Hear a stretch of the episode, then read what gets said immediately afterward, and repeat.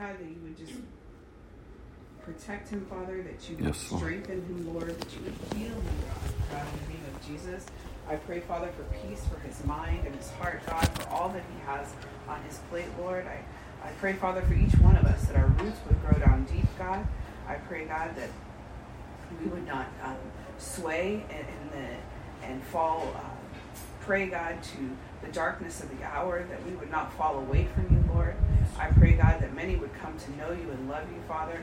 For those in this fellowship that don't know you, God, I pray that they would bow their knee, that they would see their need for a Savior, God. I pray, God, that you would um, add to our numbers those that are being saved, Lord. I pray, Father, that lives will be changed, Father. And I thank you, God, that in a world where um, the enemy is devouring churches, Father, that you would protect us, God. Protect us from the enemy, Father. Um, by the power of your name, Lord, we pray. In Jesus' name, amen.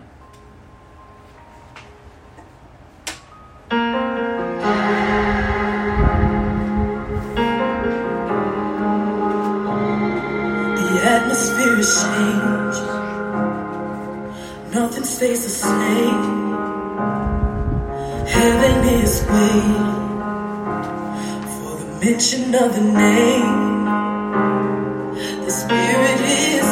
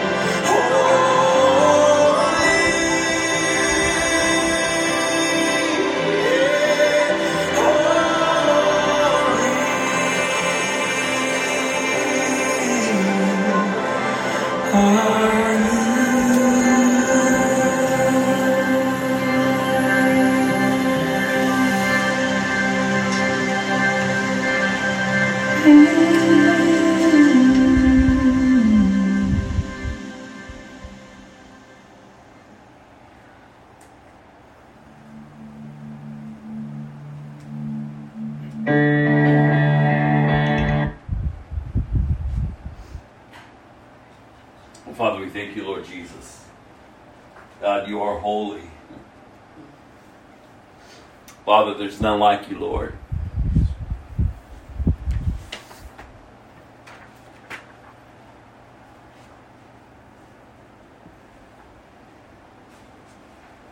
Father, you call us to be holy, set apart.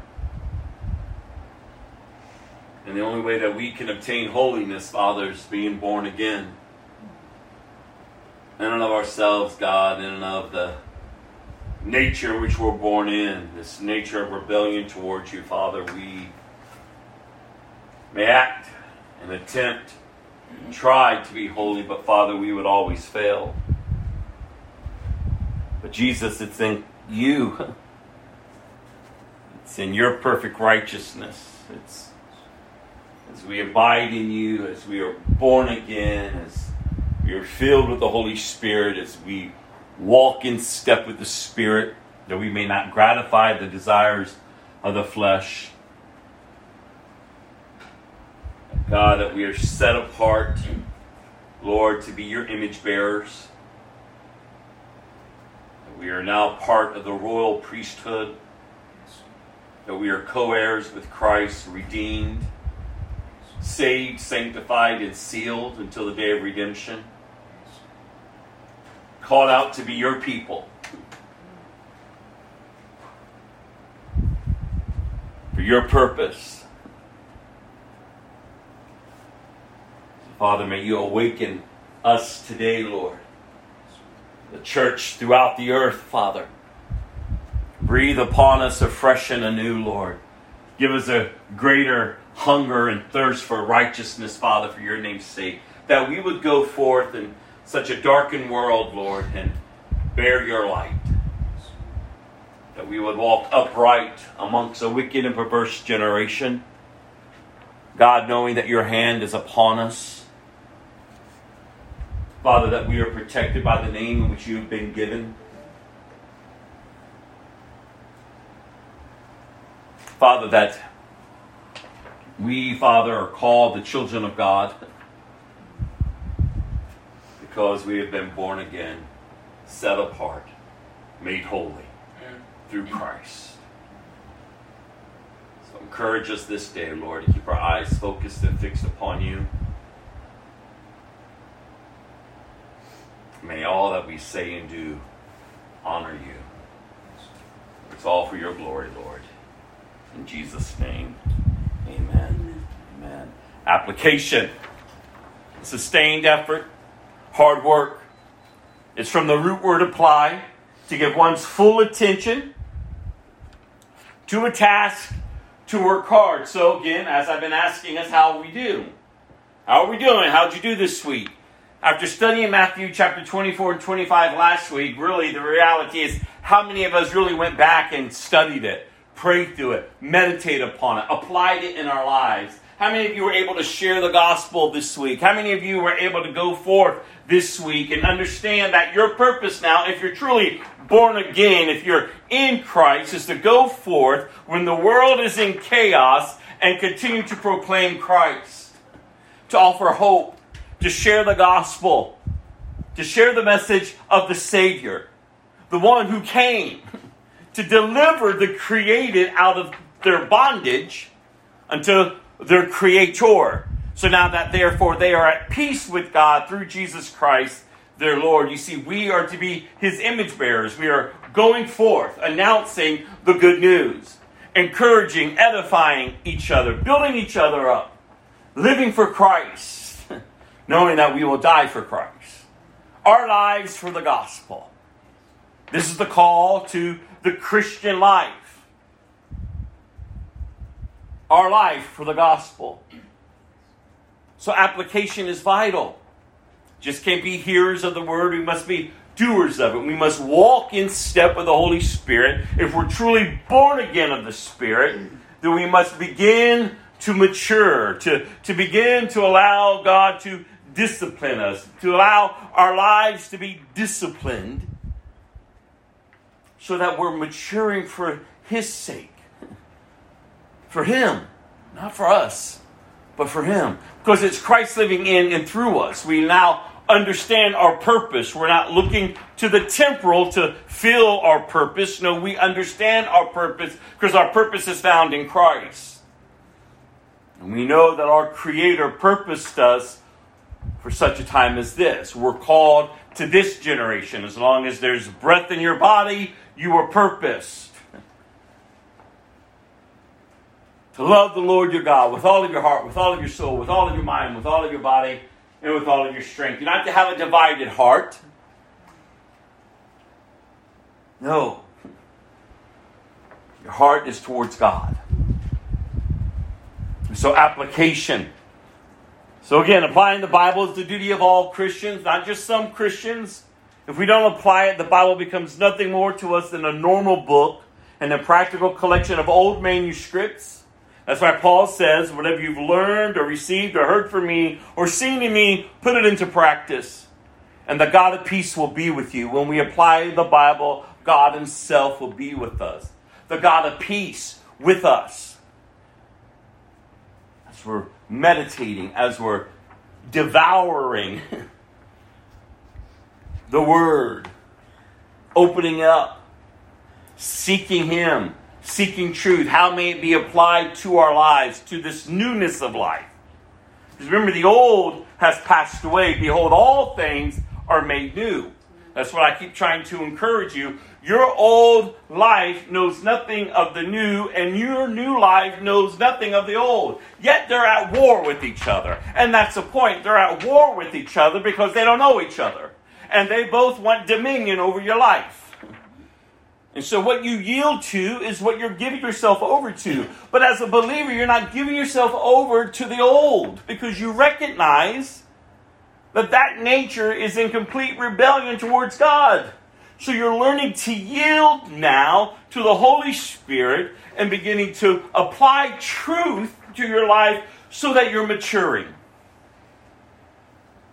so that you're growing. Again, giving thought to your thoughts. You are going to reap what you sow. That's a, that's a kingdom principle. You're going to get back what you've sown into. And why we keep choosing to sow into the flesh, sow into the dust, sow into the, the temporalness of life. When we know good and well nothing's going good is going to come back from it. Maybe, maybe for a moment, maybe for maybe a season, but ultimately all of it fades away. That's when we sow to the Spirit that life comes forth. And we can live. And then we, again, we, we know our purpose. Again, where, you know, times are, are shifting. People are on edge. People are thinking about the end times, rather they're saved or not. People are questioning. People are looking at what's going on on the earth and they're saying, What? Are we at the end of time? And we as Christians have the answers. We know the truth. We know what's to come. That's why we're not to be quaking. We're not to be hiding. We're not to be, you know, acting a fool. No, we're to be diligent, being about our Father's business, going forth, sharing the good news, praying, interceding, encouraging, remaining grounded in Christ, abiding in Christ. Again, this concept that the Word of God tells us, allowing our roots to grow down deep in Christ. So when I ask you, how have you done this week? It's not to berate you, it's not to beat you down. It's not to make you feel, oh, I'm, I'm, I'm a bad Christian. Because again, when you do that, you're just looking at yourself. No, this, this, the reality is, is how are we doing? Because the days are growing more evil. Everything out here wants your attention. Because if you can uh, give it your attention, it's going to captivate you. See, you're applying something to your life. Application, sustained effort, hard work. You're doing it either via the flesh or via the spirit. and it's your choice. So, what are you giving thought to?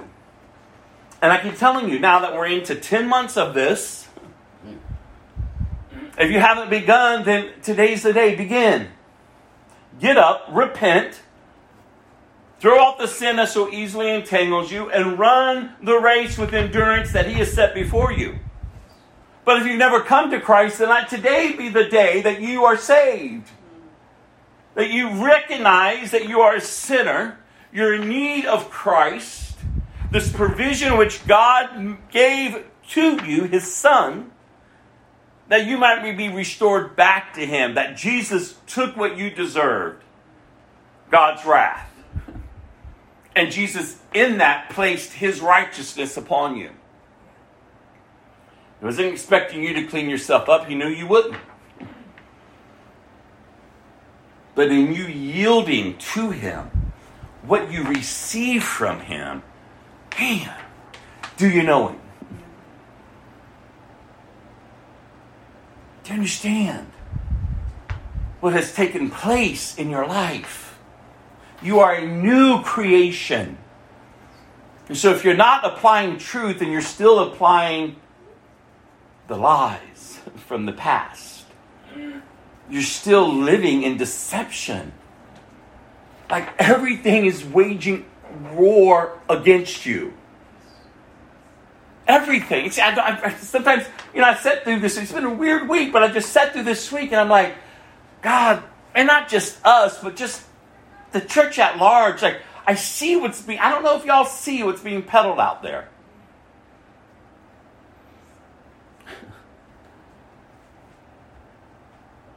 And I don't know if you truly understand, like, from the beginning to the end,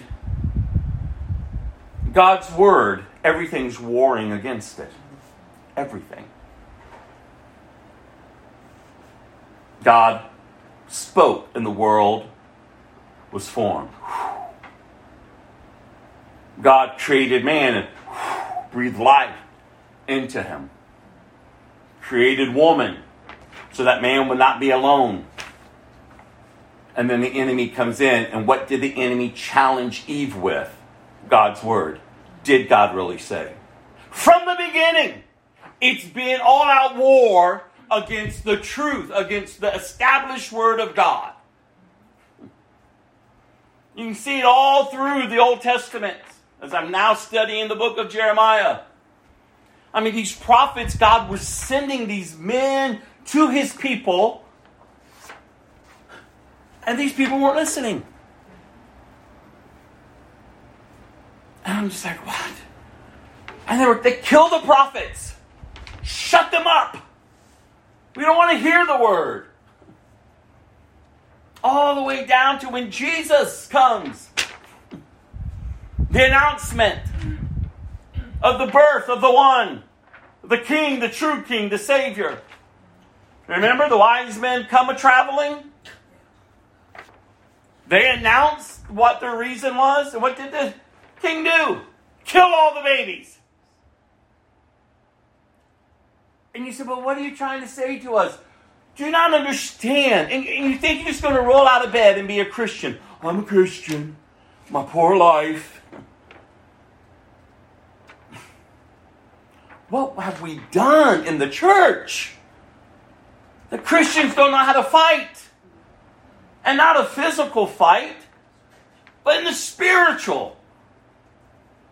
That's why I keep telling you all. Why are we subservient to all these other gods out there?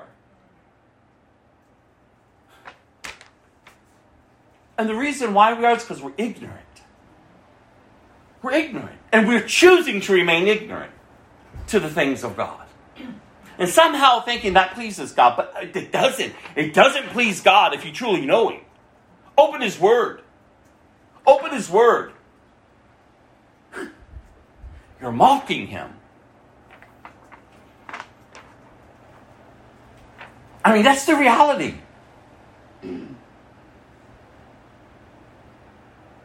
So when I'm looking at this stuff that people sending me or things that just show up, and it's quote unquote Christian stuff, and I use that term loosely, though the world announces it to be Christian, and I hear these teachers, and I'm listening to these preachers and these evangelists, and I'm like, listen, if I wasn't grounded in Christ, if Christ did not begin this work in me, if it wasn't Christ who delivered me and saved me, Lord knows where I would be. I may be in church, but I may be in transition. Just giving me the right to everything to myself. I mean, I look at the stuff that's being taught, I'm seeing the things that are coming in, and I'm like, what? And everyone's just celebrating, and everyone's just carrying on with it and then they're backing it up with scripture, yet the scripture is twisted and it's deceiving. And we're just going to get up. I'm a Christian. All out war is going on against the Word of God. And so if you've received the Word of God, if you received Christ, all out war for the very being of who you are, for your soul. And I don't know, in and of myself, I can't wake people up. I can pray. I can say, Oh God, I mean, I ended last week. I don't mean many of you heard it or went and studied it because we studied it before about the parable of the sower. And you know, and, you know, the word is being sown, and everyone's like, "Oh, I'm receiving it. Oh, that's good. Oh, yeah." But then all of a sudden, Satan comes and takes it. The, the cares of life choke it out, and before you know it, we're down and broke, busted, and disgusted again. Don't even know who we are, who God is.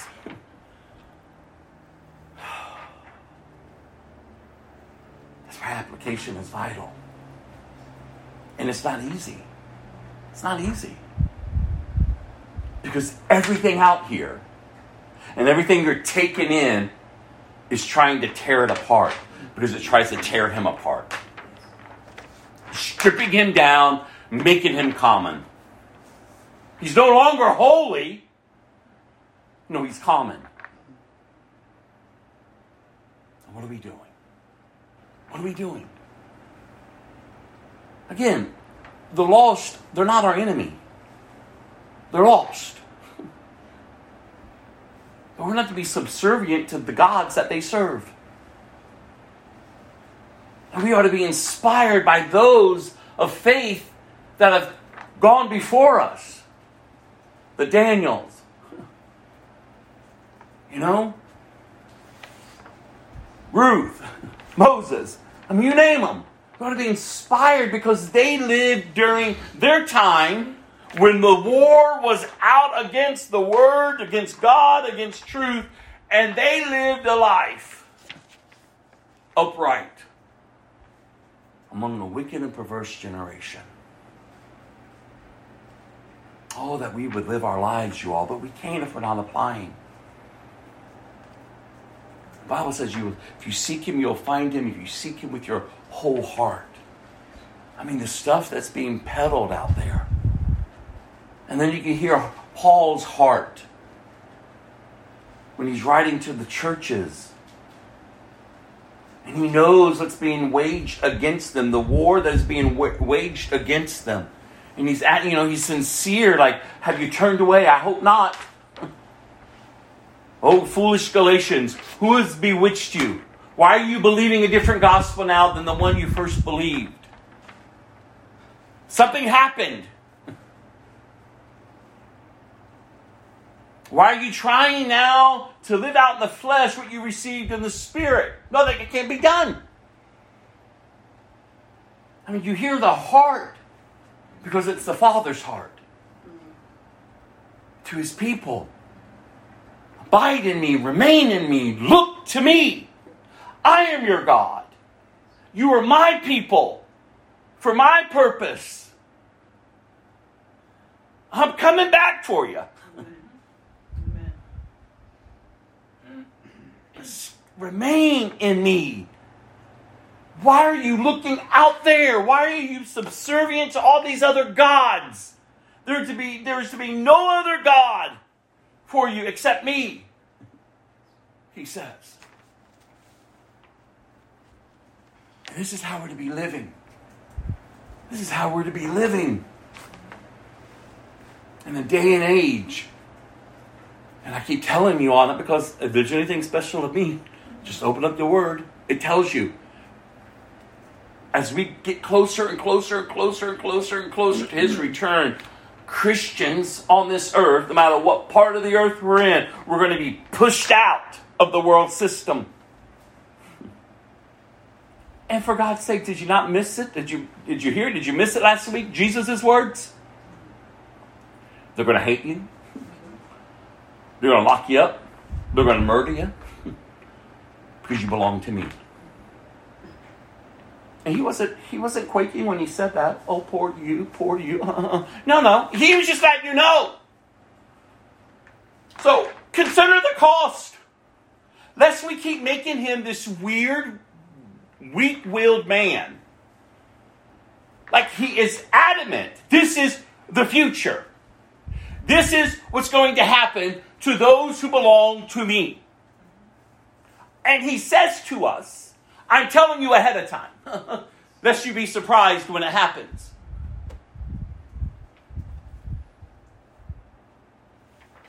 Because he did it to me.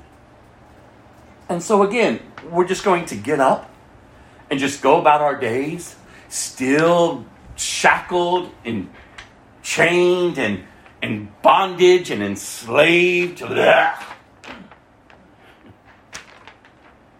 Every little bit of wind that blows against us, we're collapsing. Every other little God that reeks its head up, we're, we're falling prey to it. and then, so if we're living that way, then how weak is your God? And so the world looks at you and laughs at him. Who wants that God?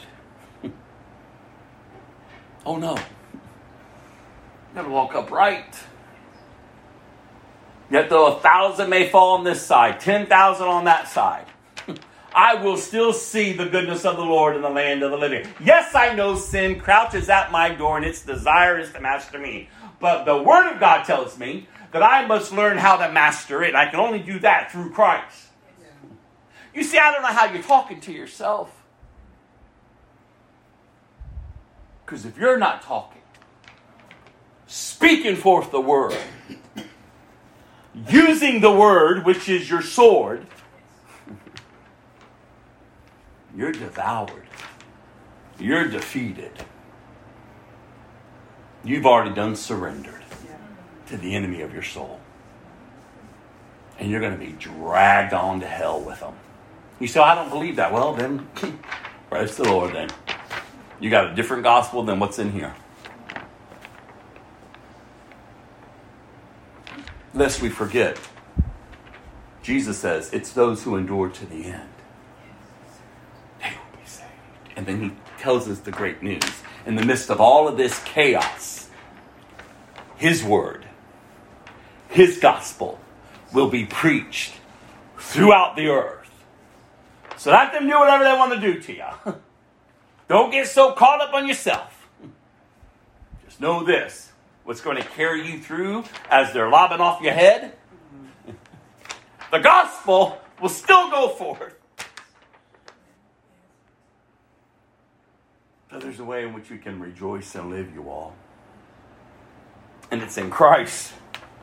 So, the degree to which you study, memorize, and meditate on God's Word is the degree to which we understand how it applies to our lives, but understanding how the Word applies is not enough. You must actually apply it. Application implies action, and obedient action is the final step in causing God's Word to come to life in our lives. The application of Scripture enforces and further enlightens our study It also serves to sharpen our discern- discernment, helping us better distinguish between good and evil. Because we're to be the people of God, doing the will of God for the glory of God. So then, we're picking back up this week. How then shall we live? On the brink of World War III. Rather, it's today, tomorrow, or 100 years from now. Oh, at some point, what's prophetically written of what's hap- going to happen on the earth, oh, it will happen. So maybe we're just getting a preview. Oh, I bet, or I would say, because I like Jesus' words better, oh, these are just the beginning of birth, birth pains. More's coming, you all. What, Jesus? Oh, I don't like that, Jesus. Who, who are we? No. Like, when you hear this, he says, when you see this, it's just the beginning of this is just birth pains. The worst is yet to come. Oh, what kind of good news is that, Jesus? See, it's not good news if you're just living your little weak willed Christian life in the temporal world. God, we better wake up, you all. Like, whoa, let the eyes be open. What? Christianity is not a temporal religion. You're born again of the Spirit. You begin to live differently. You're not going to have a perfect life. It's always not going to be a victor, victorious life. There will be seasons where you are hammered down, pressed in on all sides, but here's the good news you won't be crushed. Persecuted and not abandoned, struck down but not destroyed. I don't know what we're doing. You know, Satan comes after us. His breath is breathing down our back, and we just crumble.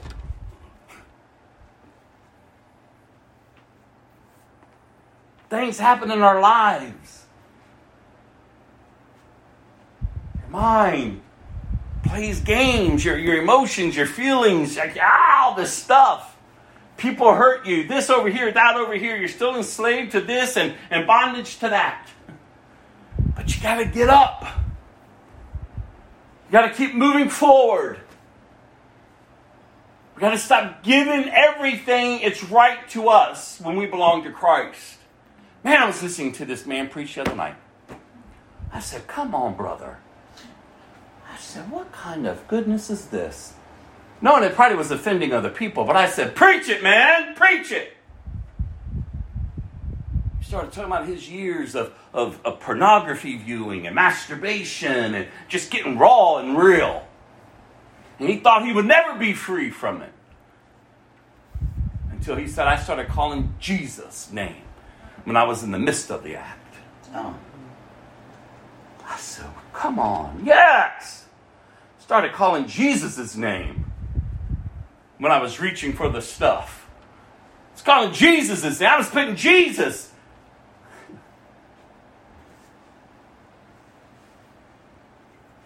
He said, when I made it about Jesus and stopped making it about my failure, I found my freedom in it. I don't have to go back and pleasure myself. I don't have to go and look at the filth that's destroying the lives of thousands of people who are giving themselves, who are enslaved and bondage to it. I can come to know what purity is so I can save myself for my wife. He was just breaking down. He said, but it was at the name of Jesus. It was inviting Jesus in to my sin to the deeps and the darkness and the depravity of, of my actions and in my mind. I couldn't think of all the scripture to use, but I knew the name of Jesus. I said, Come on, brother. What? And now he can look at other captives and proclaim the message of freedom. It's only through Jesus. And that's for everything. That's for your lying tongue. That's for your gossiping nature, your backbiting, your grumbling, your complaining, your thievery, whatever it is. Just invite Jesus in because he already knows. Just give it to Him. You oh, it's that simple? Yeah. But it's hard work. It's every day. And so there's a day where you're like, oh, Jesus, all right. So you just move on to the next level. You're just continuing to grow and mature. You're not perfect until you're with Him, but you ought to be maturing. There ought to be a level of maturity, maturing that's happening in your life, because if not, something's wrong with your Christianity. Warning, warning, warning, warning. Shh. The enemy. You're listening more to the enemy hissing than you are to Christ declaring over your life. First and foremost, who He is, and then who you are in Him. And so I keep encouraging you all. I don't know why you want to remain a child of wrath. And God has made provision for you to be a child of love. And why we keep allowing the church to run amok the way it is and where it's going, you all. I'm telling you all, you better open it. I'm telling you, it's when I'm telling you this stuff I'm hearing preached. we're not going to have to worry too much about the lost. They're going to have issues with us. Oh, it's going to be the religious among us. That's going to be irritated by our freedom. And I'm not just talking about us, but I'm talking about the true, genuine church, the authentic church, Christ's church. All the religious are not going to be happy. Because they're out there trying to deconstruct it and rebuild it. You know, we have our own little segment of Christian entertainment over the years. The Dove Awards. They give out awards for Christian music, Christian movies, Christian stuff. and lo and behold, this year, we got drag queens coming up getting awards. We got men who, who now want to dress who, who not they even call themselves drag queens. They just they're just pansexual now. They're they just don't they you know they're fluid in their gender, so they're wearing dresses and you got all this craziness just happening. And again, they're not our enemies. I'm not mad at them. But it breaks my heart. I go, what on earth? Christians are applauding it. Oh yes, so-called Christians. the masses. Oh, yes, we've, we've come, we've arrived. To what? What have we arrived to? Destruction? Not really genuinely loving our brothers and sisters enough to get in their way? Not to be rude, not to be angry, not to be crazy, but love them enough to tell them the truth like, hey, wait a minute. Like, hey, if that's how you want to live, then go. run amok. But as I sat there and I watched them and I'm looking and I'm saying, and I've been saying this for years now, for years. I mean, if, if you've been around me long enough, I said years ago, 10 years ago, I don't know how long ago, I said, I'm going to write a book, What the Church Can Learn from the Gay Community. I go, what on earth is going on? Well, I'll tell you what's going on. We want to point our fingers at the LGBTQ people. Curse them. Ah, it's horrible. Uh, blah, blah, blah, blah. But yeah, we don't want to sit and point to the finger of the couple shacking up as if somehow they're going to heaven. We don't want to point our fingers over here to the, to the gossiper or the backbiter or the grumbler or the one filled with anger. We don't want to deal with any other sin. Lest the church has to be cleared out and there's no one sitting there. So we'll look at them. And so when these communities come in and they look around, they're like, what's different?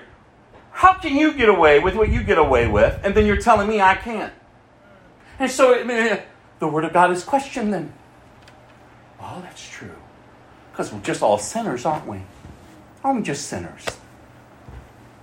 We're just sinners. Good old sinners, aren't we? Just good old sinners. Yeah, what is the difference? Well, there's no difference. No, everyone, everyone, everyone, everyone, we're all going to heaven. Come on, everyone, everyone. And open the door. Swing open the doors. That's why I told you. The same gospel that I would share with someone in the LGBT community would be the same gospel I'm going to share with those shacking up.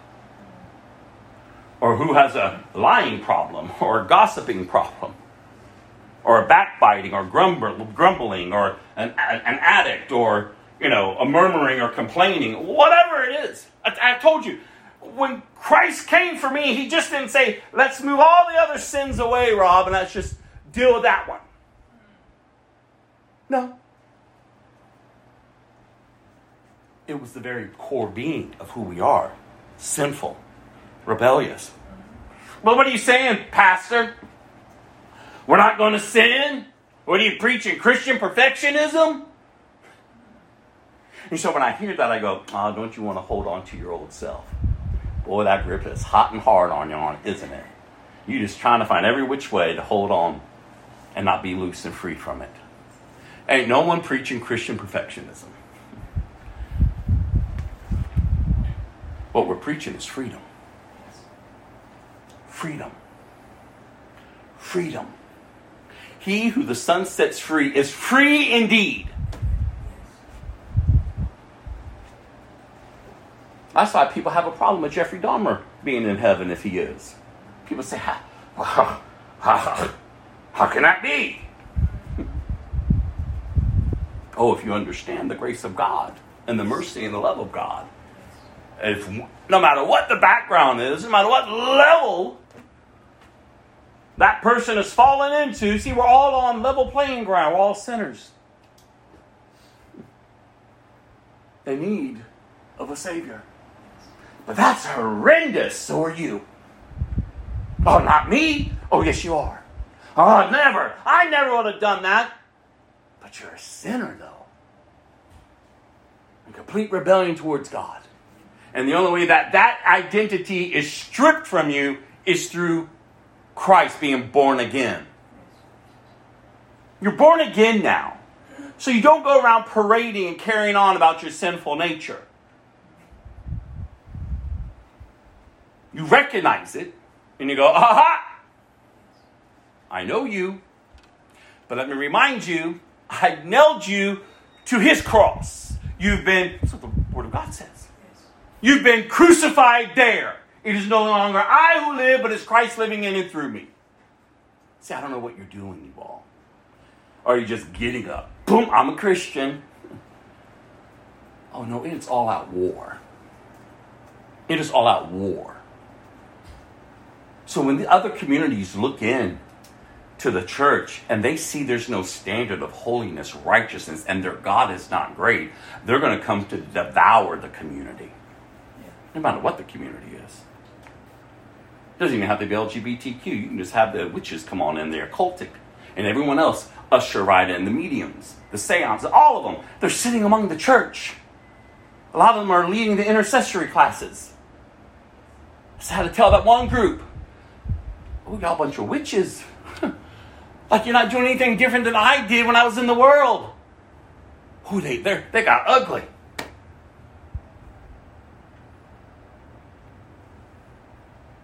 They tried to slander me, tried to go to the pastors about me. Come get me from dinner. March me into the church.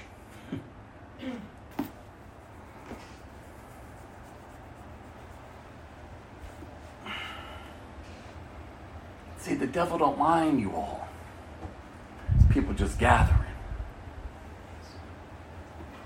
Because we're still serving him.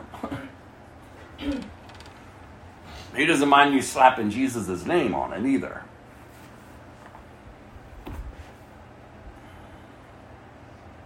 But if you're truly a Christian, if we're truly the church, it takes all of us to get up daily to push back and say, Not on my watch. it takes you to be open to the Holy Spirit to bring conviction and correction to your life. So that when another brother or sister or the pastor or someone else has to come up to you and bring it, you've already felt it. Oh, yes. Instead of fighting back, instead of wanting to throw your foot down, instead of when you want to get nasty.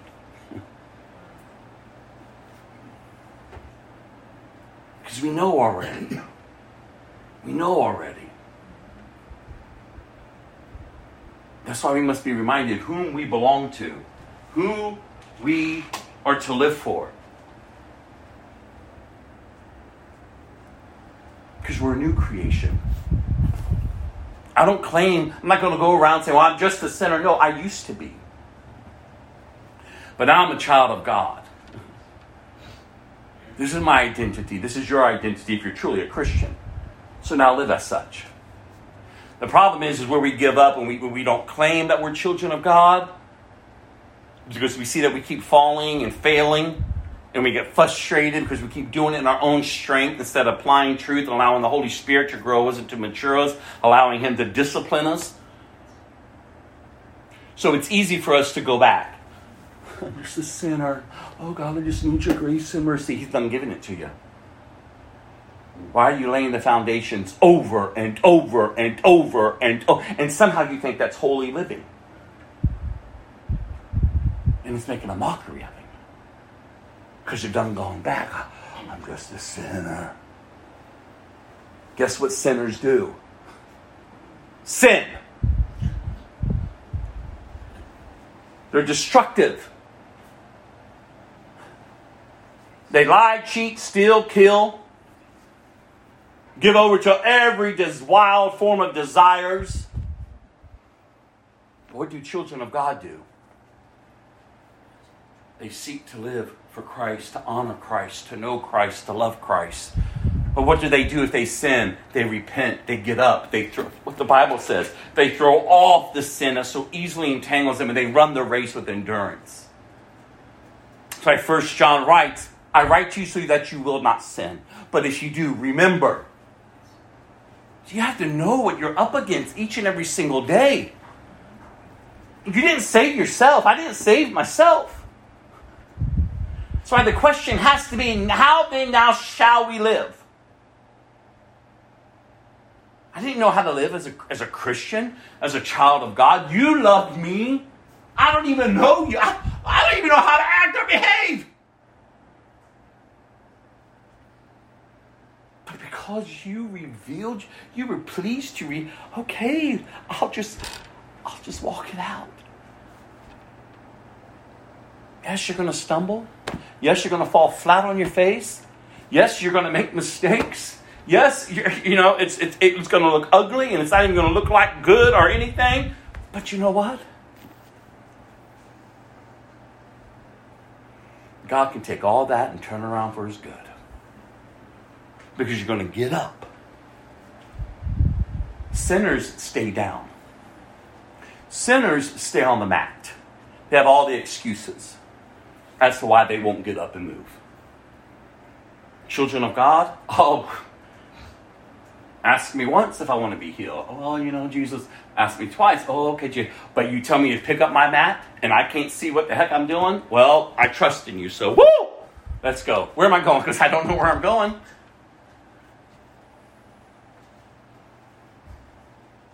He looked at people and he tell, told them, even this is even before the Holy Spirit came. Still fascinates me to this day when I read scripture. And he says, Go sin no more. I'm like, wow, Jesus. Like, you understand the lives that were impacted by Jesus? They were forever altered, forever changed. That's how your life is to be marked, you all. So then now, how then shall we live? We see the signs. Jesus told us in our last reading last week. When you see all of this, these are signs. Just like when you see a bunch of vultures, you, you know there's something dead. So when you see these times, when these signs, just know the times that are upon you. The level of deception that's rising up and we just want to get to church when it fits our schedule. We just want to get into fellowship when it fits our time because you know I got other this, got this, and I got that. Like, yes, you know what? Yes, times come up and you have other things you need to do. But if it's something consistent, y'all really need to check your heart as what is going on. Because you're making your church attendance about you. But we need you. You need us. We need to be iron sharpening iron. We need to be growing together, maturing together, praying together, crying together, encouraging together, accountable to one another, being a part of it, giving, sowing into the offerings, giving towards the needs, and not just taking, and not just, well, here today, gone tomorrow, I'll be around when I can, whatever. I'm telling you, that type of life is not going to sustain you. It's not going to sustain you. Not in the days that are coming. You understand the world is preparing for the Antichrist. I mean, Jesus told us last week when we read through the Word, there's going to be many false messiahs. Like, do you understand where we're heading? And we think that we can just keep doing church the way we want to. Oh, we can, but trust me when I tell you the wrath of God that's coming first to these houses of idol worship that just have Jesus' name on it. I'm telling you, there's nothing special of me. Just read this. It's terror. Like, I don't know when's the last time you opened up and you read the prophets. I don't know when's the last time you read the book of Revelation. I don't know when's the last time you really opened this up and began to understand the God in whom you say you love with your whole heart. I love Jesus. But yet, but yet, you've got no fear of him. He's not holy to you. He's just common. And you go, how can that be? How can that be? because if you truly know him and you truly understand, like I'm reading and I'm studying, I'm just like, what? My God. Jesus. Yes, Lord. So I love him. I'm like, ah. Like he's not weak willed. He's not he's not subservient to us and to all these other gods that are out there. I don't know why we make him that way. Like he came to serve the other gods. What kind of nonsense? Like we just put him up to the table and sitting right there. Oh, he's among them. No, no. He's above them. Like you gotta know your God, you all. So that you truly know how to live. How then shall you live? Go to Acts chapter 17. Carrie, I went ahead and I'm not going to do Mark because it basically is the same scriptures from Matthew. So we're moving on to Acts chapter 17. So these scriptures, doubt I get through them all today, but we're going to park ourselves right here because the question is, how then shall you live on the brink of World War III? Or in the end times, however you want to word it. Acts 17, verse 24 through 31.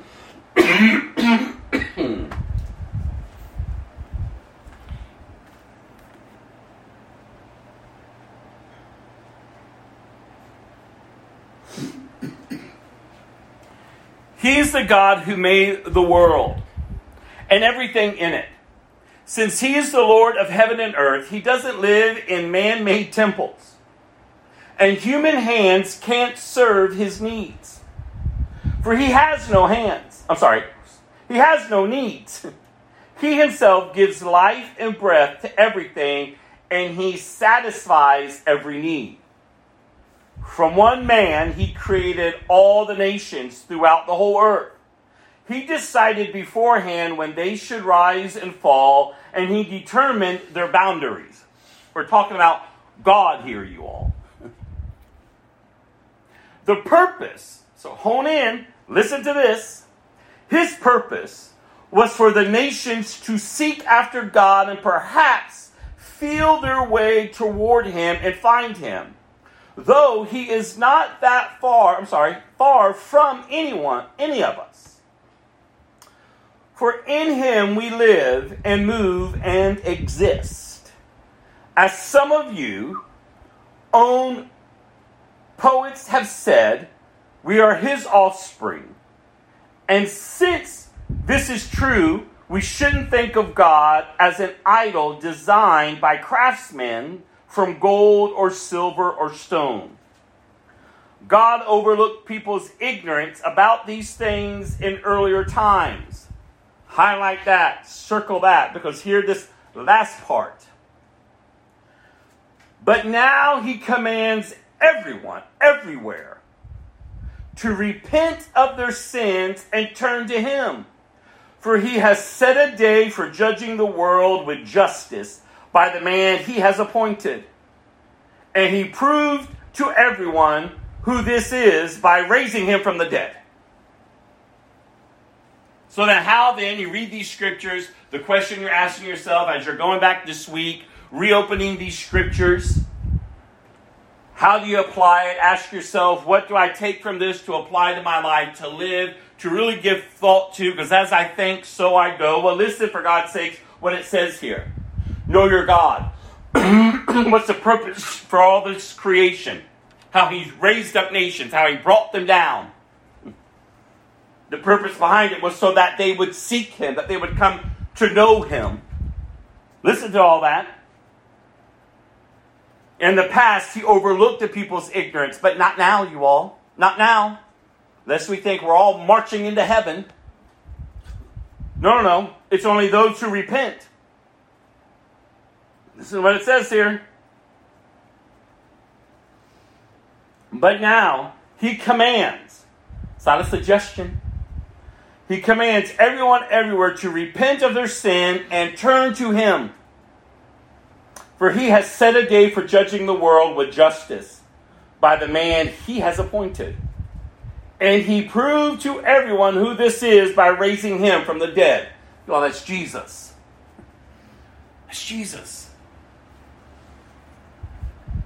This is the message in what in whom and to whom we have to carry. This is God. We don't have to be embarrassed about our God. We don't have to be ashamed about him. We don't have to remain ignorant. We don't have to, you know, be like the world, second guessing Him. Know your God. I told you, people say, How can a loving God? Well, when they say that, you all, it's just revealing to you how ignorant they are. You don't have to respond that way to them, but you do need to respond.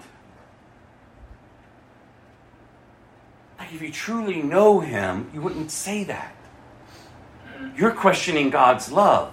What you ought to be questioning is your nature and every other created being on this earth. The nature that is in rebellion towards God. God made provision for the rebellion to cease, and his name is Jesus. And it's only through him that mankind can be born again and be set free from this nature that deserves the wrath of God, the justice of God. You see, God's justice is coming.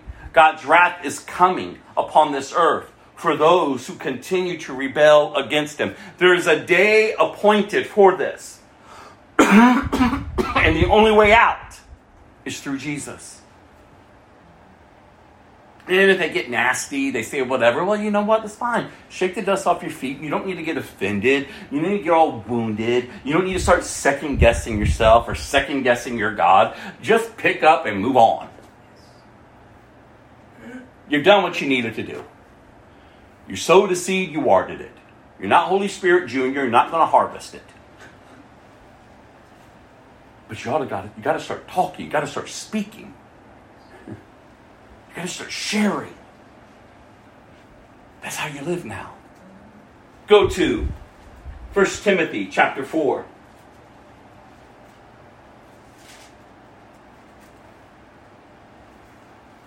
verses 1 through 2.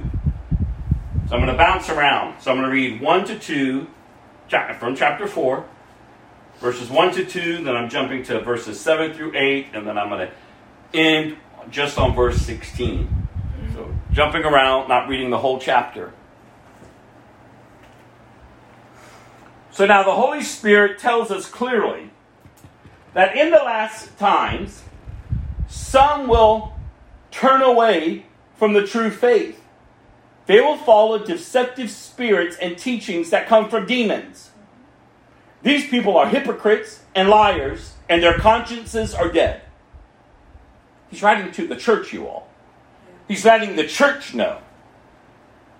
And then I really love how it begins because as I was been studying over the past couple of weeks, uh, just this verse two, I go, wow, man, y'all, y'all see that? Now the Holy Spirit, the Holy Spirit tells us clearly. Remember, He's your teacher, He's your guide, He's your comforter. He's the one empowering you to live out the word that you are applying. It can only be done through Him. He's in you. Like, do you give thought to that? God in you, via the Holy Spirit. I love it when I hear testimonies, or, or I've had opportunities throughout the years to talk to people who used to be involved in the occult. And when they get saved, they got a greater awareness of spirituality and, and, uh, the understanding of being led by the Holy Spirit. Because before Christ, they were led by many spirits. But your average Christian, you sit and you talk to them about this stuff, and they're like this, huh? Like deer in the headlight. They had no clue. Like what? I'm telling you all. You are if you're truly born again, if not, then get saved. Repent. Turn to Jesus. None of that can happen unless the Holy Spirit brings it forth.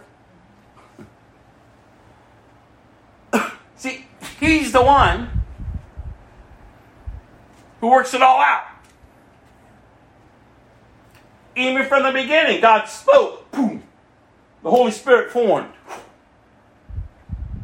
And why we keep living these weird lives? I know because the devil's crazy. The devil makes the mockery of the Holy Spirit. Then he gets the church, quote unquote, the church, I use it the term lightly, running amok, making a mockery of the Holy Spirit. And so people look at it go, Ugh. The greatest demonstration of the Holy Spirit, you all, is a transformed life. I don't care, I've said this over the years. I don't care how strong the anointing is on your life. I don't care how you rolled, barked, shake, moved, jumped, shouted, ran, tongues talking, devil casting. if you don't have the character of Christ in your life, ha! That's all show. The devil can do that. The devil can do that. You understand that? The devil can do all that. That's how he's going to deceive many in the last days. Signs and wonders. And people are attracted by the droves.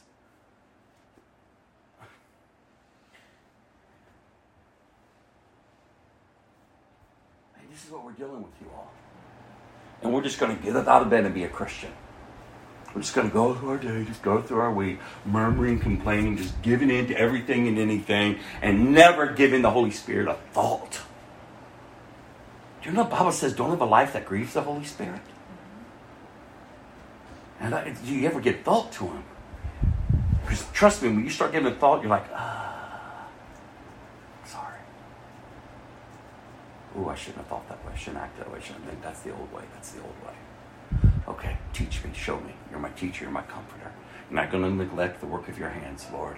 Father, thank you. Thank you that you've given me the Holy Spirit. Jesus, thank you that you said you had to go away. He's not greater than you. It's all equally taking place within me because it's what you've purposed and planned for me when I was being formed in the secret place before you placed me on mother's womb. The Holy Spirit. So these people who come from the background of the occult, when they get saved, uh, it's a concept they're like, oh, well, yeah, that makes sense. Whew, thank you. Because they were just a channel in everything. Spirits were moving among them and in them and through them. I'm telling you, thank God our eyes don't see this realm. But it's there, you. It's there. I mean, even the demons shrieked when Jesus showed up. Is it time? they know what's coming for them. And we don't, the average Christian doesn't even do warfare.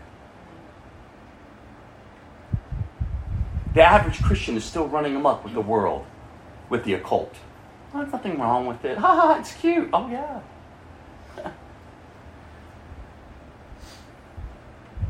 Sad.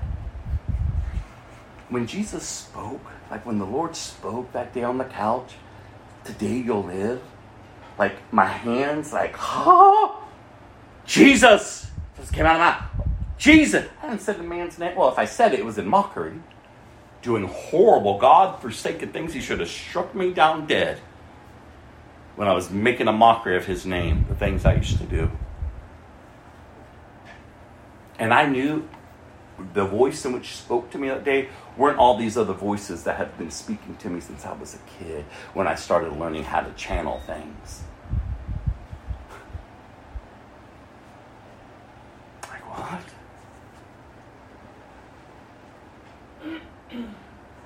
Listen, we have to wake up, you all.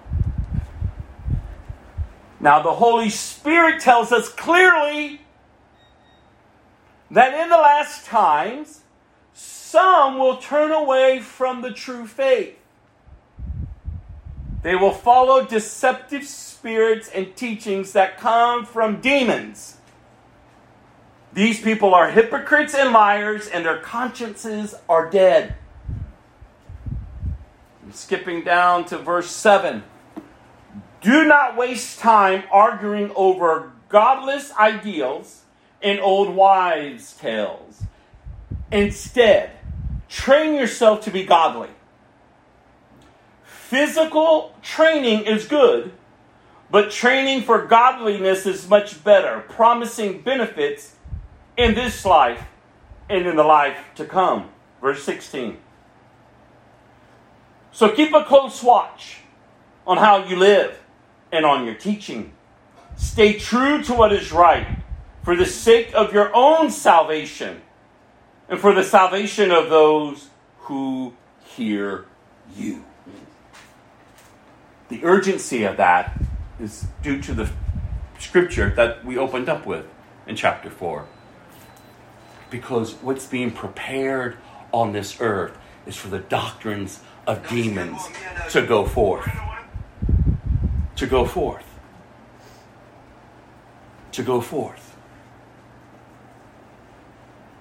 To go forth and to distract. That's what I'm telling you all. I love y'all. I've been with y'all a lot. But sometimes I go, Lord, it's time for people to go. Lord, they don't want you. They want their life. Just give me a little Jesus. I said, God, I want people who are hungry. I don't care. I don't care if they come up here and sit and drag. If they're hungry for Jesus, I hope they get saved or they throw the dress off. Yeah. Take the makeup off. I'll help them. I don't care what lifestyle they come from. I don't care if an addict, porn star, whoever, the liar, the gossiper, the backbiter, the angry one. It's not hungry people. But this weird complacency of just people just.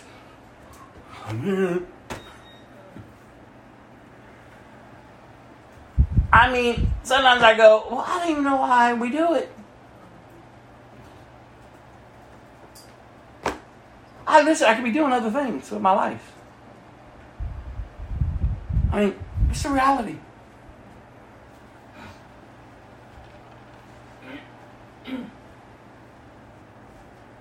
Because it's the same humdrum. Self centered. When it's supposed to be Jesus centered. Supposed to be Jesus centered.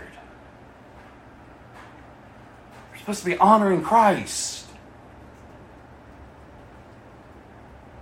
We're supposed to be growing and maturing. We're supposed to be having a hunger and a thirst. I want more. I want more. I want more.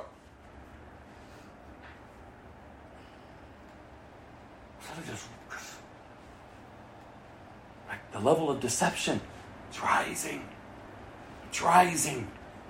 It's rising. And people are just being slaughtered. People are just being slaughtered. I mean, my heart broke. You know, I looked at the 11 year old transgender person yesterday, leading the parade through Orlando, making national news. And again, they're not our enemies. My heart breaks. I go, oh God, Jesus. I remember.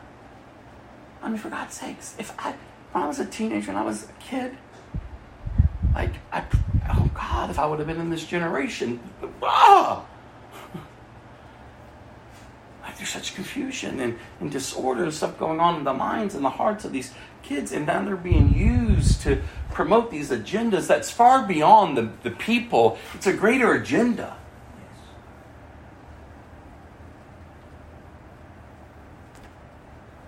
And then I don't know if you've been watching the multiple murders that are taking place in our area. Death, death, death. I mean, just chaos. Then you just take it to the national level. Then you just look throughout the earth and you just go, wow. And yet, though I may grieve over it, it doesn't. I don't. I'm not burdened by it. I'm not sulking like, oh, no. I'm grieved and, I, and I'm intention, intentional in my warfare and praying. But the reality is, is how many of you can I call up to be in agreement in that? How many of you, if I would have called you yesterday, if I would have called everyone who says, oh, I'm in True Tree Freedom Fellowship, say, listen, we're just going to go and we're just going to quietly walk through the parade in downtown. We're just going to pray. Not going down to scream and holler and shout and carry a fool.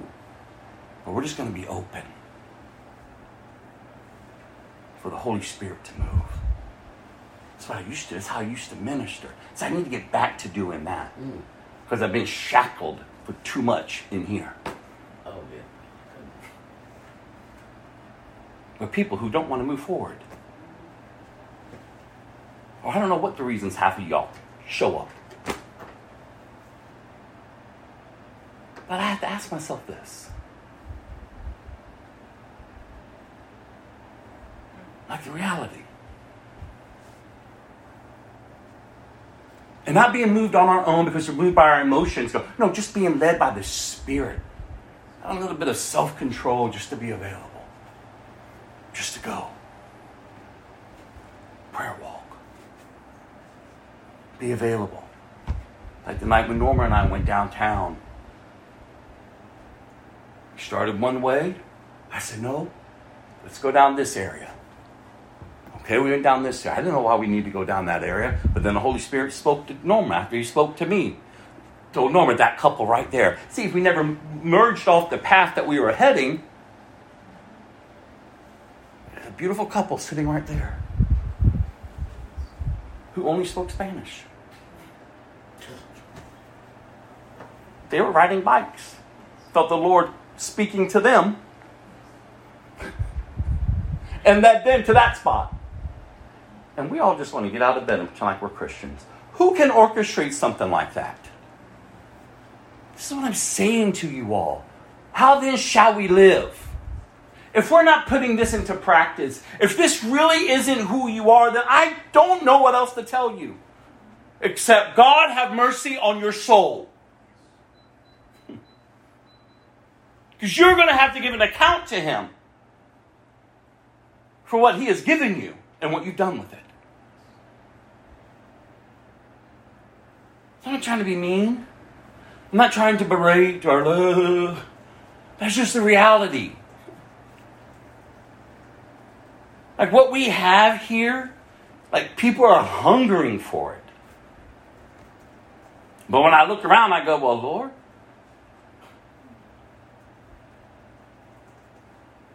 people are hungering for something like this.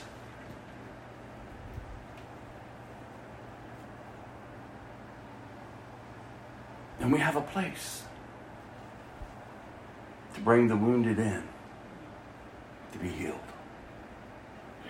to hear truth, to be ministered to, to be loved on, no matter where they're at, no matter what the walk of their life is. Even if they don't want Jesus. It's their choice. At least we're going to love them enough to let them hear about Jesus. But we're also busy with our schedules. We're also busy, busy, busy, busy, busy. And I get it. There are times when things come up. Fine. But just how available are you? Especially when we hear these scriptures. Encouraging us to equip us for what's ahead of us. Go to 2 Timothy chapter 3.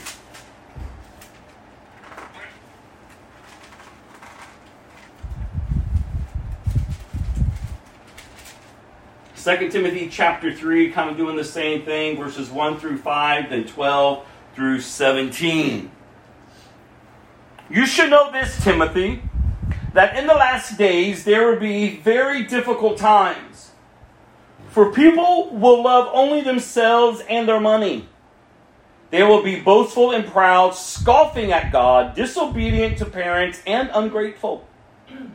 They will consider nothing sacred. They will be unloving and unforgiving. They will slander others and have no self control. They will be, good God, cruel and hate what is good. They will betray their friends, be reckless, be puffed up with pride, and love pleasure rather than God.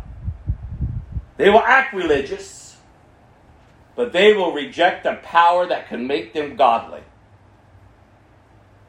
Stay away from people like that. Didn't tell them to stay away from the lost. Stay away from those religious people.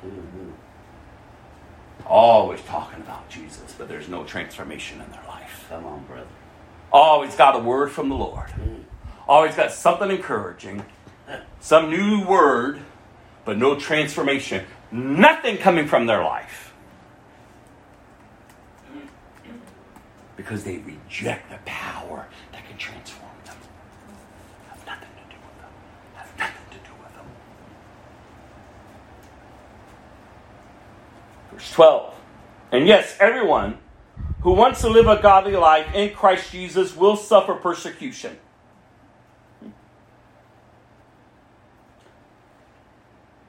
But evil people and impostors will flourish. They will deceive others and will themselves be deceived. So, those who are following Christ, those who are hungry for Christ, those who the Spirit of God is working in and drawing them out, oh, they're going to face persecution. Hard times are coming. And in that, as we see this, look what happens to the evil people and imposters. They're all going to flourish. There's going to be so many. And in that, they will deceive others and will themselves be deceived. So, with this understanding, you, he says, but you must remain faithful to the things you have been taught. You know they are true, for you know you can trust those who taught you. You have been taught the Holy Scriptures from childhood, and they have given you the wisdom to receive the salvation that comes by trusting in Christ Jesus. All Scripture is inspired by God and is useful to teach us what is true and to make us realize what is wrong in our lives. It corrects us when we are wrong and teaches us to do what is right. God uses it to prepare and equip his people to do every good work. This is what the word does. And like I said when I opened, you understand the war that is being waged against the word. And now you understand why. Because it serves a purpose for your life. And we're just going to get up and just roll out of bed. I'm telling you all. I can't open up your eyes. I can't empower you to do or to be motivated. That's the Spirit of God's work. As you come to Christ, as you accept Christ, as you're born again of the Spirit. But oh, how I pray that you understand this great salvation which you have received through Christ if you're truly in Christ. That you might live and not die. That you might go forth and declare the goodness of the Lord. You can have confidence in who God is. Even if you're the only one, you'll still be able to stand. I think of these prophets, I look at these people, I hear these stories of, and I'm just like, God, like they inspire me. Like everything is screaming at each of us Go back. Come back. But He's the only one that can sustain us to propel us forward. And it's through His Word. It's through His Word. And half y'all don't even open it up. Half y'all, even as I'm preaching, not even listening to the Word. You're focused on other stuff. And I go, I mean, you're hearing the word preach, and everything else is distracting you. You just got out of bed and thought you're just a Christian today. And you wonder why your life's not changing. Then you wonder why there's no transformation happening.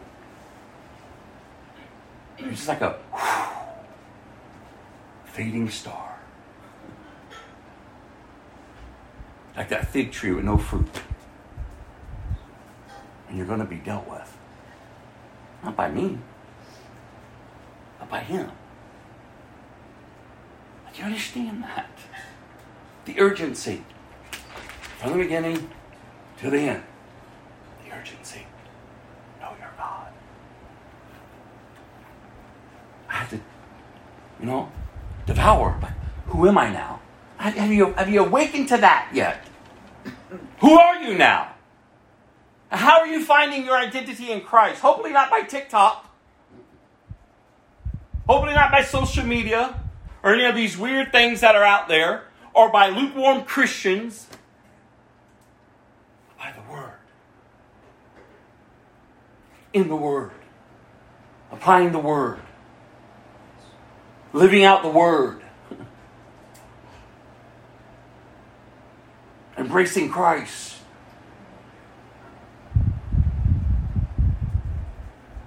greatest compliment I could ever have received in my life. And not that I absorbed it for myself, but it was all for His glory. And so my ex lover would look at me and say to me, I don't know the man you're becoming. Like, you're a different man. Like, you're becoming a better man.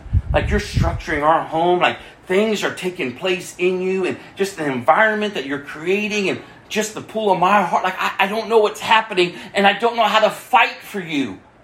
I don't know how to fight this God who's doing this to you.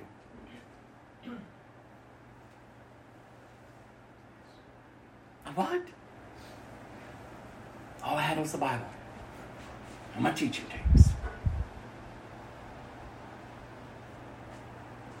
I need to know who I am. I can't do this anymore. I don't live this way anymore.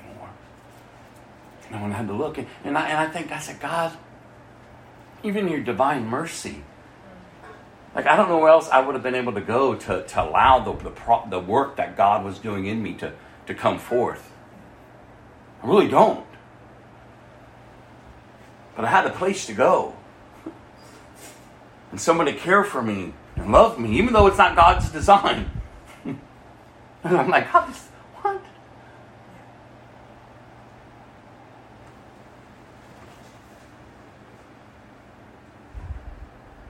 And he had to, Rich had to take a step back and watch all of this and go, what is going on?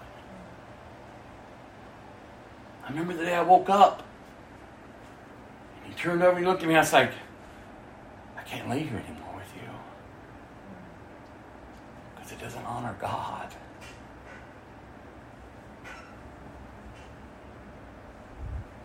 It hurt.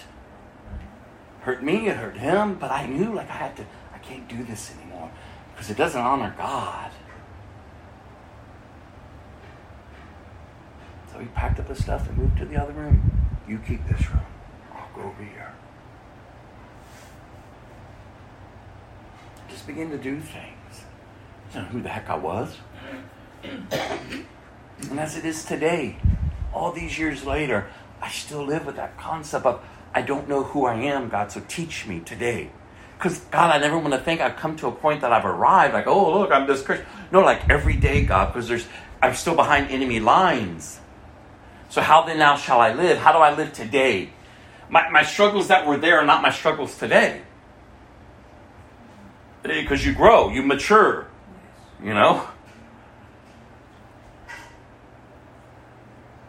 But that's, I share that because I don't know what you're all are doing. How are you dealing with the old nature? How are you dying to yourself? Picking up your cross, this instrument of horrific death, and following Jesus.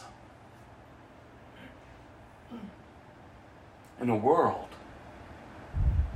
that hates that. That tells you, lay down your cross. It's okay. You've taken this too serious. You don't believe half the stuff I've heard over my Christian life from good old Christians. Got one half of the church yelling, yelling at me, You're always a faggot. You're just here to pervert the men. You're of the devil. You have the other side. Oh, you're taking it too serious. no, no, no, that's not what God meant. You see, this is what it means. Oh, God is fully embracing you for who you are and how He's created you. And so be liberated. Go back to your love. Go back to your life. See, God saved you in the midst of that. And God wants to do something there among it. So go back.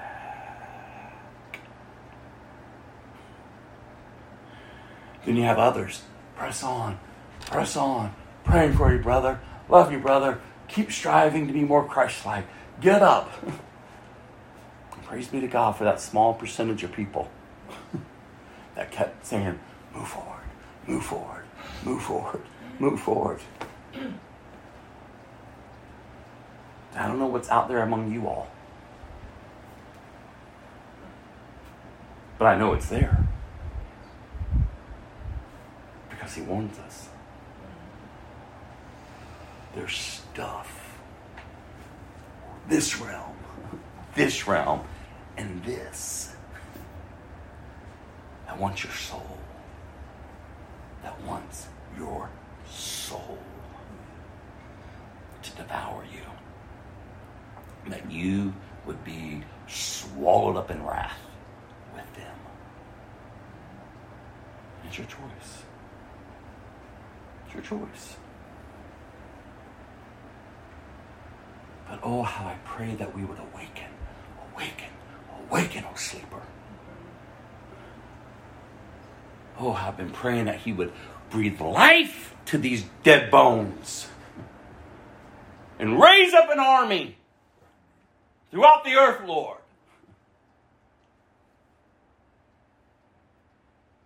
We would be the people of God, doing the will of God for the glory of God. How then shall we live in these days and in the days to come? Let's go to 2 Peter chapter 3. Get in the word, you all. Get in the word. Get in the word. Ah. He says, This is my second letter to you, dear friends. And in both of them, I have tried, God, I love this, to stimulate your wholesome thinking and refresh your memory. I want you to remember what the holy prophet said long ago and what our Lord and Savior commanded through your apostles. Most importantly, I want to remind you that in the last days, perk up, scoffers will come. Jesus, mocking the truth and following their own desires. They will say, huh, what happened to the promise that Jesus is coming again? From before the times of our ancestors, everything has remained the same since the world was first created. They deliberately forget that God made the heavens long ago by the word of his command. And he brought the earth out from the water and surrounded it with water. Then he used the water to destroy the ancient world with a mighty flood. And by the same Jesus word, the present heavens and earth have been stored up for fire. They are being kept for a day of judgment when ungodly people will be destroyed. But you, but you, but you, who? You must not forget this one thing, dear friends. A day is like a thousand years to the Lord, and a thousand years is like a day. The Lord isn't really being slow about his promise, as some people think. No, he is being patient for your sake. He, listen to this, does not want anyone to be destroyed, but wants everyone to repent. But the day of the Lord will come as unexpectedly as a thief. Then the heavens will pass away with a terrible noise, and the very elements themselves will disappear in fire, and the earth and everything on it will be found to deserve judgment. Since everything around us is going to be destroyed like this, what holy and godly lives you should live. How then should you be living, you all? Looking forward to the day of God and hurrying it along on that day, he will set the heavens on fire, and the elements will melt away in the flames. But we, ah, are looking forward to the new heavens and new earth he has promised, a world filled with God's righteousness. And so, dear friends, while you are waiting for these things to happen, ah, make every effort to be found living peaceful lives that are pure and blameless in His sight. And remember our Lord's patience gives people time to be saved. This is what our beloved brother Paul also wrote to you with the wisdom God gave him, speaking of these things in all of his letters. Some of his commands are hard to understand, and those who are ignorant and unstable have twisted his letters to mean something quite different just as they do with other parts of Scripture. And this will result in their destruction. And as it was then, so we see it today the letters of Paul being twisted. You already know these things, dear friends, so be on guard. Then you will not be carried away by the errors of these wicked people, and, oh God, and lose your own secure footing. Rather, you must grow in the grace and knowledge of our Lord and Savior Jesus Christ. Our glory to Him, both now and forever. Amen. The days of the Lord, the day of the Lord is coming, you all. As it was written for them, it's been written through the generations. We receive it and we're just passing it on until He returns. This is where it's all heading. And we just want to stamp Jesus to our lives. We just want to pretend. We just want to, whatever we do. what? I remember living the religious life. After coming to Christ, I fell into that season of just conforming to just, just what you do. Just go to church. Just, just do. Just do. Just shh, be quiet, Robb. Just shh, sit down. Some, someone just shut him up. Not everything is spiritual, Robb. Oh, okay. So I sat down. And I grew more uncomfortable, more discouraged, more depressed and oppressed. like, what? Leaving church going, this isn't what I gave my life for. I wouldn't have walked away from my life for this. I wouldn't have.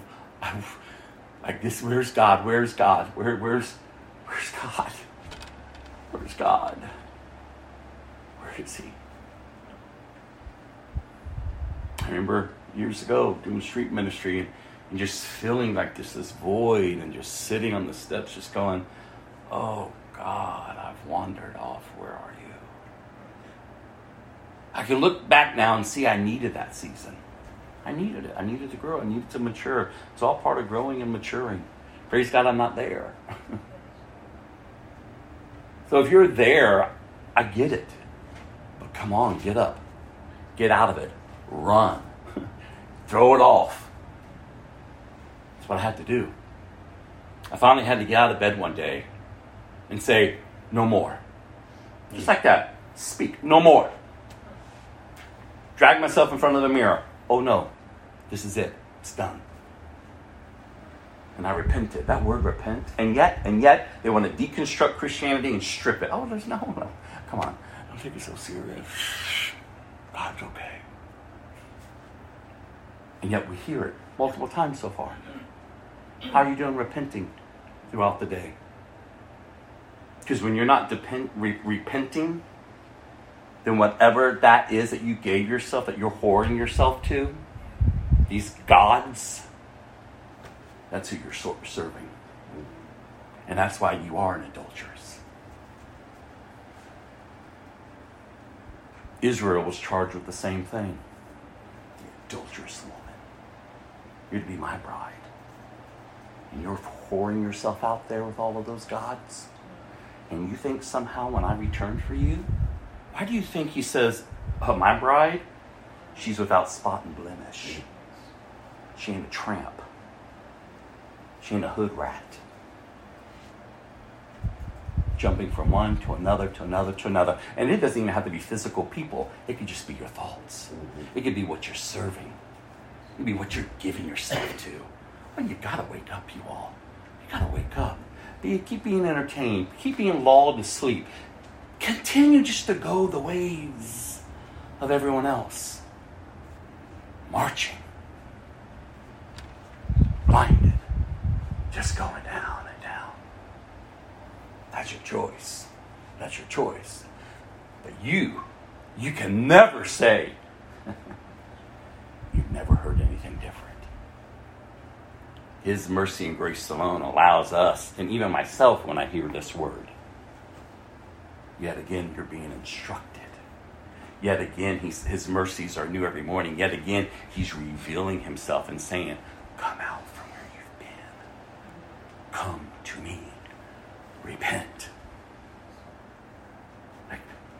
It's stored up, you all.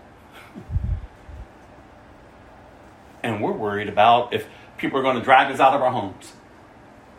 We're worried about, ooh, the bomb's going off or anything else. We get we have more fear of all of this.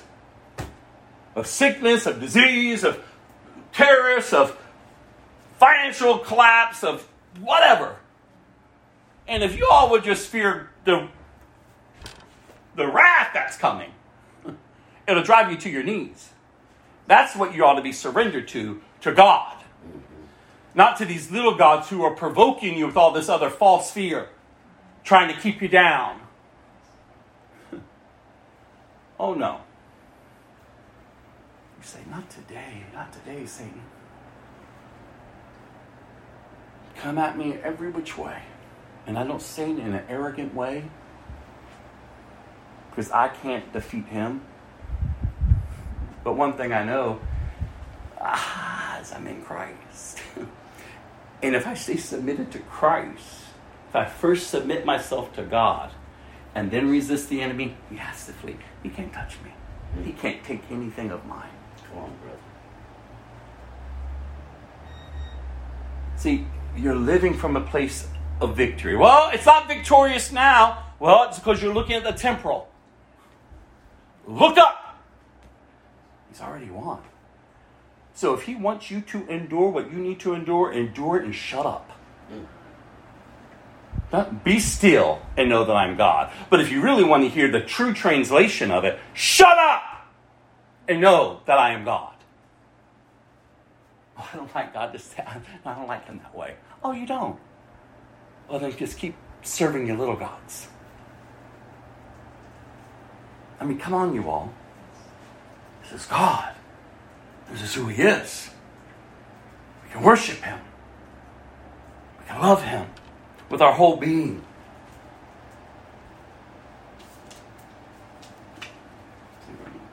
All right, let's close at 1 Corinthians chapter 15. I should be able to conclude it next week. 1 Corinthians. Uh.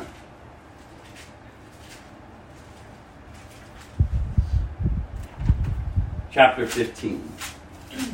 Oh, I pray you go back through these scriptures. Don't just take my word for them. I got nothing else for y'all.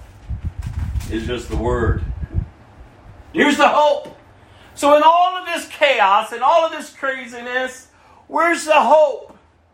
Well, you're going to hear it. That's how we're ending. The hope. The hope. Because he's resurrected.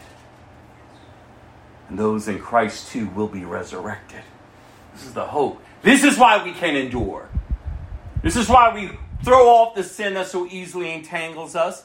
That's why we don't continue just to be led with every form of weird teaching and weird doctrine that's out there, chasing after all these weird fables and godless tales and all this other stuff. You'll be shocked of what people come up with. That's why you stay rooted in Christ. That's why you stay rooted in Christ. Because this is your hope. Chapter 15 the resurrection of Christ. Let me now remind you, dear brothers and sisters, of the good news I preached to you before. You welcomed it then, and you still stand firm in it. It is this good news that saves you if you, if you, if you what? Continue to believe. The message I told you. Unless, of course, you believe something that was never true in the first place. I passed on to you what was most important and what had also been passed on to me. Christ died for our sins, just as Scripture said. He was buried and he was raised from the dead on the third day, just as the Scriptures said. He was seen by Peter and then by the 12. After that, he was seen by more than 500 of his followers, at one time, most of whom are still alive, though some have died.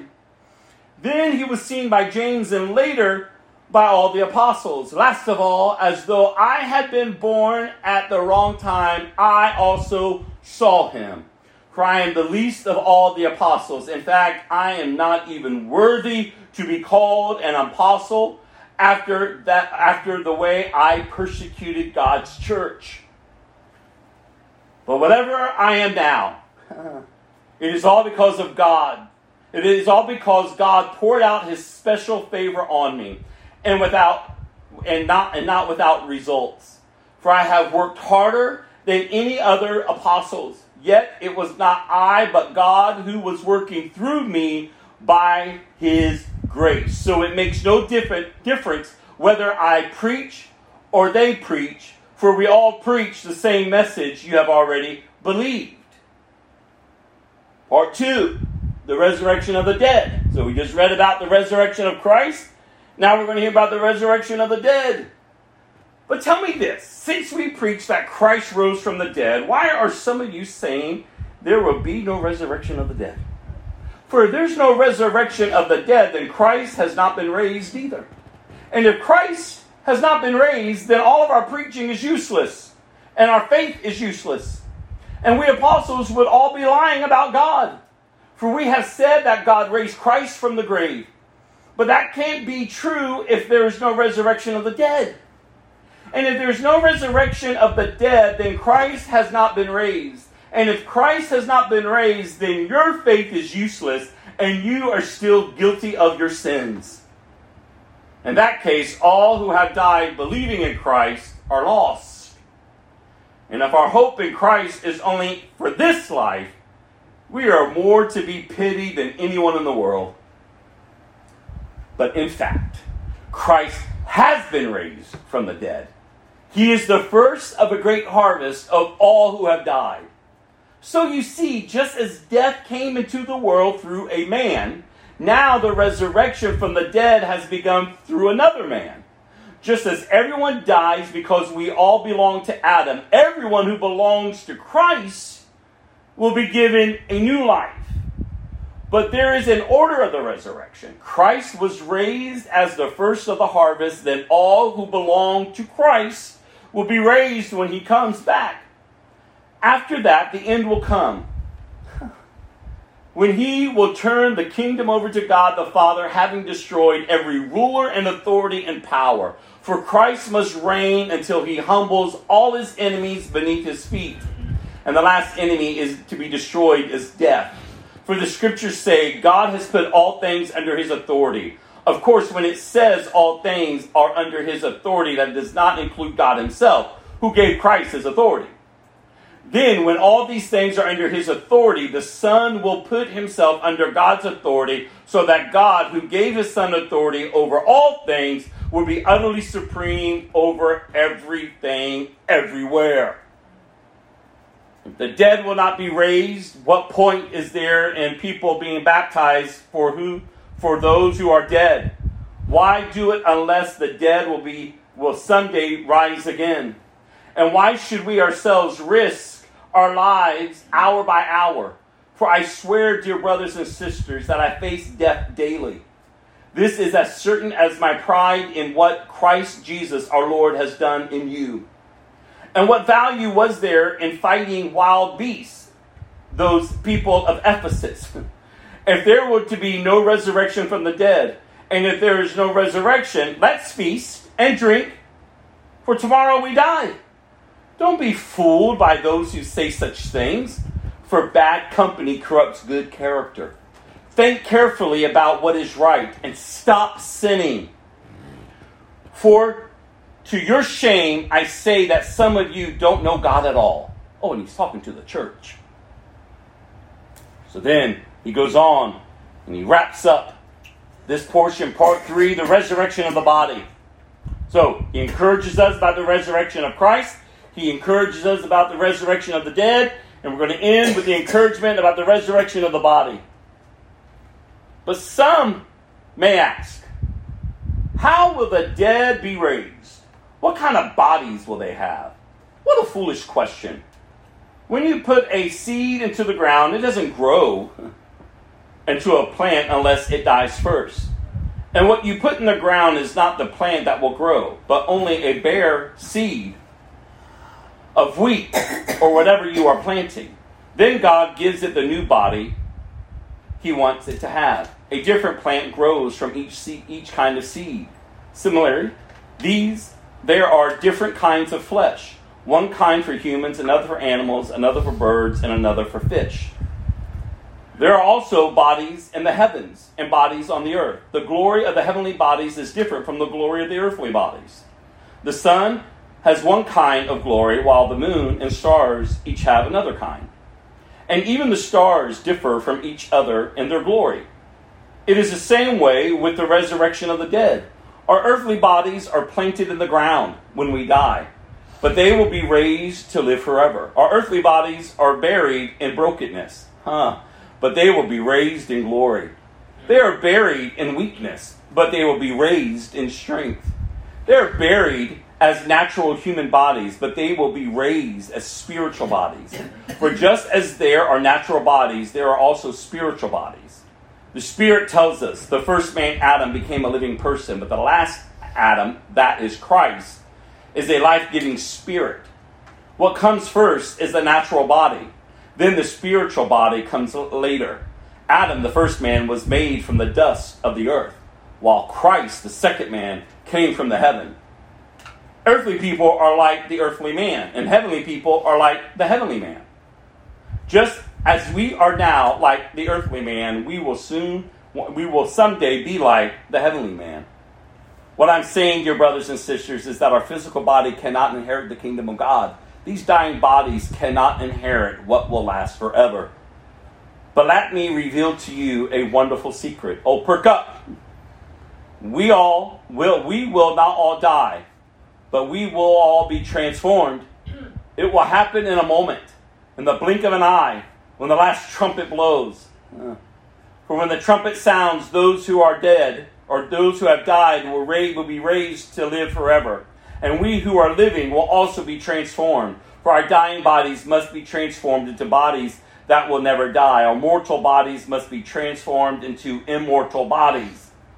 Then, when our dying bodies have been transformed into bodies that will never die, the scripture will be fulfilled. Death is swallowed up in victory. O death, where is your victory? O death, where is your sting? For sin is the sting, is the sting that reveal, results in death. And the law gives sin its power. But thank God, He gives us victory over sin and death through our Lord Jesus Christ. Amen. So, my dear brothers and sisters, be strong and immovable.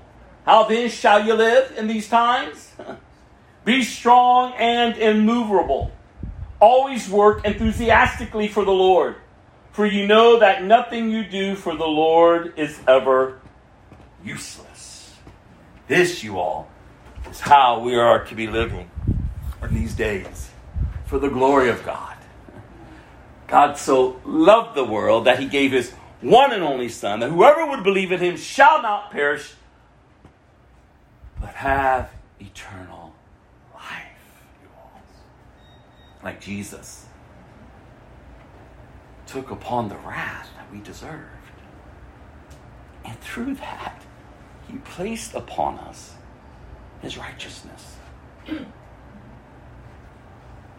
we truly believe, if we truly believe that Jesus is the Son of God and he rose from the dead, do you understand how that alters you?